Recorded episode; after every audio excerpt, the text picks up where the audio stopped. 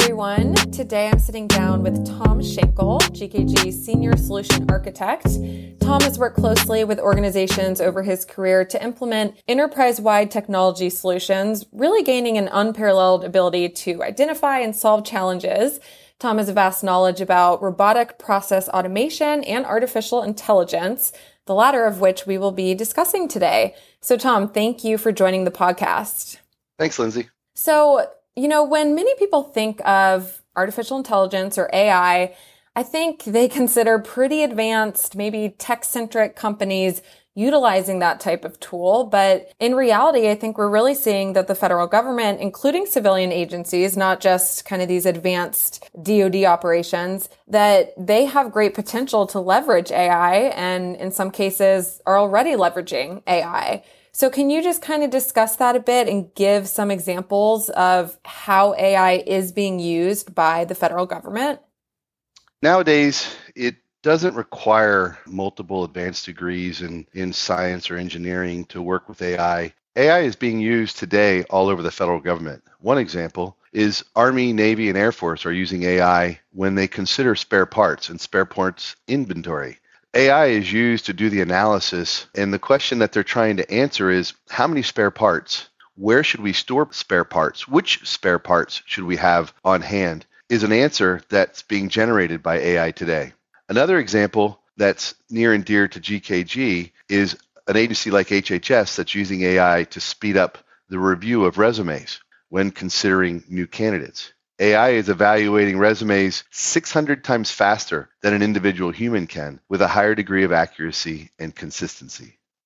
Yeah, I think those are great examples. And of course, like you mentioned, human capital, human resources, that is near dear to GKG's heart. So, can you talk a little bit more about that concept, how AI is working to really assist with federal hiring? How is it doing that to, to be so much more efficient than, you know, a formerly kind of manual process or a process that is manual across most agencies right now?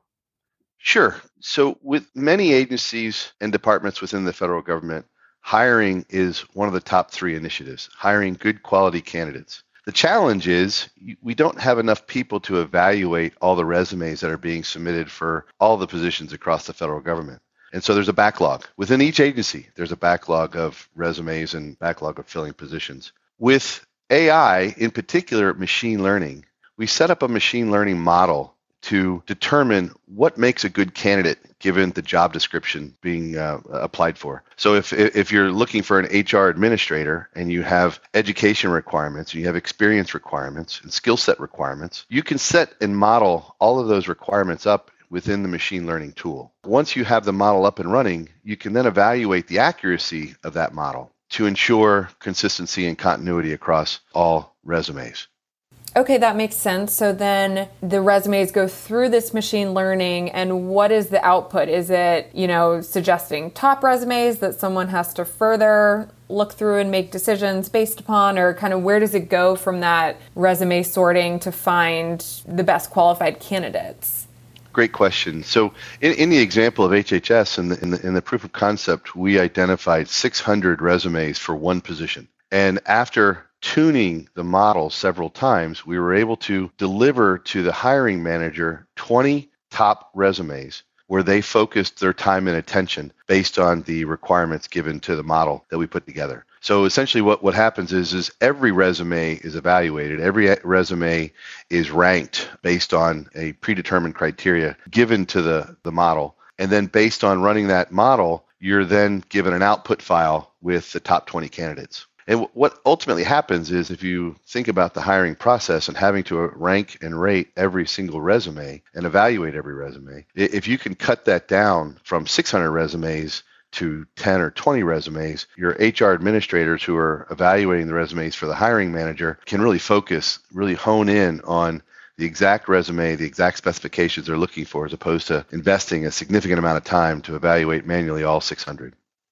And Tom, is 600 a realistic number you can see across the government for other positions? I mean, are we seeing that that many people are applying to one government position?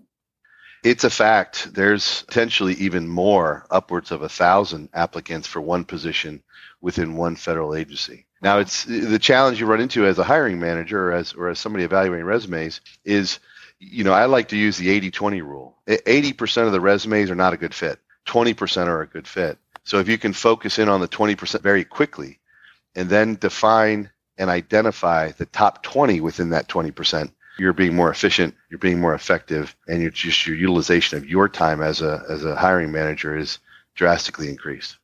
Yeah, I mean that efficiency is is really easy to see when you describe it like that. You know, are there concerns about AI and machine learning in this process not being able to comply with, you know, all the regulations that guide many federal HR practices including federal hiring? It's a it's a valid concern and it's it's critical that we identify and document why a resume wasn't a good fit uh, or why it was a good fit, either or. So when you think of auditing and compliance, you want to be able to go in front of the review board and stand up and say these 600 resumes were evaluated, these 20 candidates were identified as the best candidates, but here's why the 580 were not good candidates. And with with machine learning, the models will will go in and document row by row exactly why that resume didn't fit the criteria or fit the requirements. Now that's that's good on a number of fronts. When you're first building out the models, you can tweak the model to include or exclude different characters or different recommendations or different references when evaluating a resume. That enables you to document why the machine made the decision it made and then therefore when you're called in front of the review board you can hand them the log from the machine learning tool that then says, here's why we chose these 20 and not these 580. Yeah, that's great to know that it actually includes some of that decision making and, and how it arrived at those decisions. And, and this kind of dovetails nicely with my next question you know, who is actually going in and creating, I don't know the correct terminology, the data sets or, you know, what the machine is, is going through to decide whether a resume is, you know, appropriate or not. Can you kind of describe, you know, what GKG's AI services are and how we would potentially support our customer who is using this tool or you know do we teach the customer and then they pretty much handle all the machine learning parameters on their end? How does that work? It's a great question and, and the answer is all the above. It depends on each circumstance but I, i'll give you a couple of examples. One is our customer has need to utilize machine learning but they don't have the resources or the skills today GKG can provide the resources to build the models, work side by side with the HR hiring managers to figure out what is the requirements for this position and validate that the model we have built and tested is accurate and complete.